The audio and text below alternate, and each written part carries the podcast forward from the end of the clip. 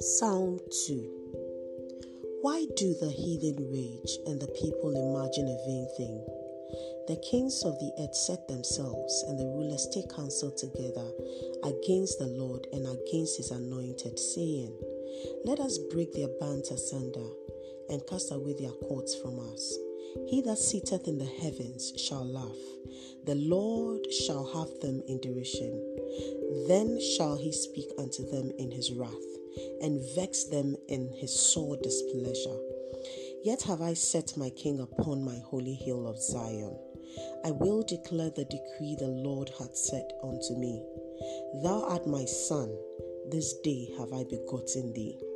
Ask of me, and I shall give thee the heathen for thine inheritance, and the uttermost parts of the earth for thy possession. Thou shalt break them with a rod of iron, thou shalt dash them in pieces like a potter's vessel. Be wise now, therefore, O ye kings, be instructed, ye judges of the earth.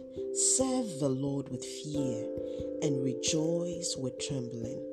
Kiss the Son, lest he be angry, and ye perish from the way, when his wrath is kindled but a little. Blessed are all they that put their trust in him. Amen.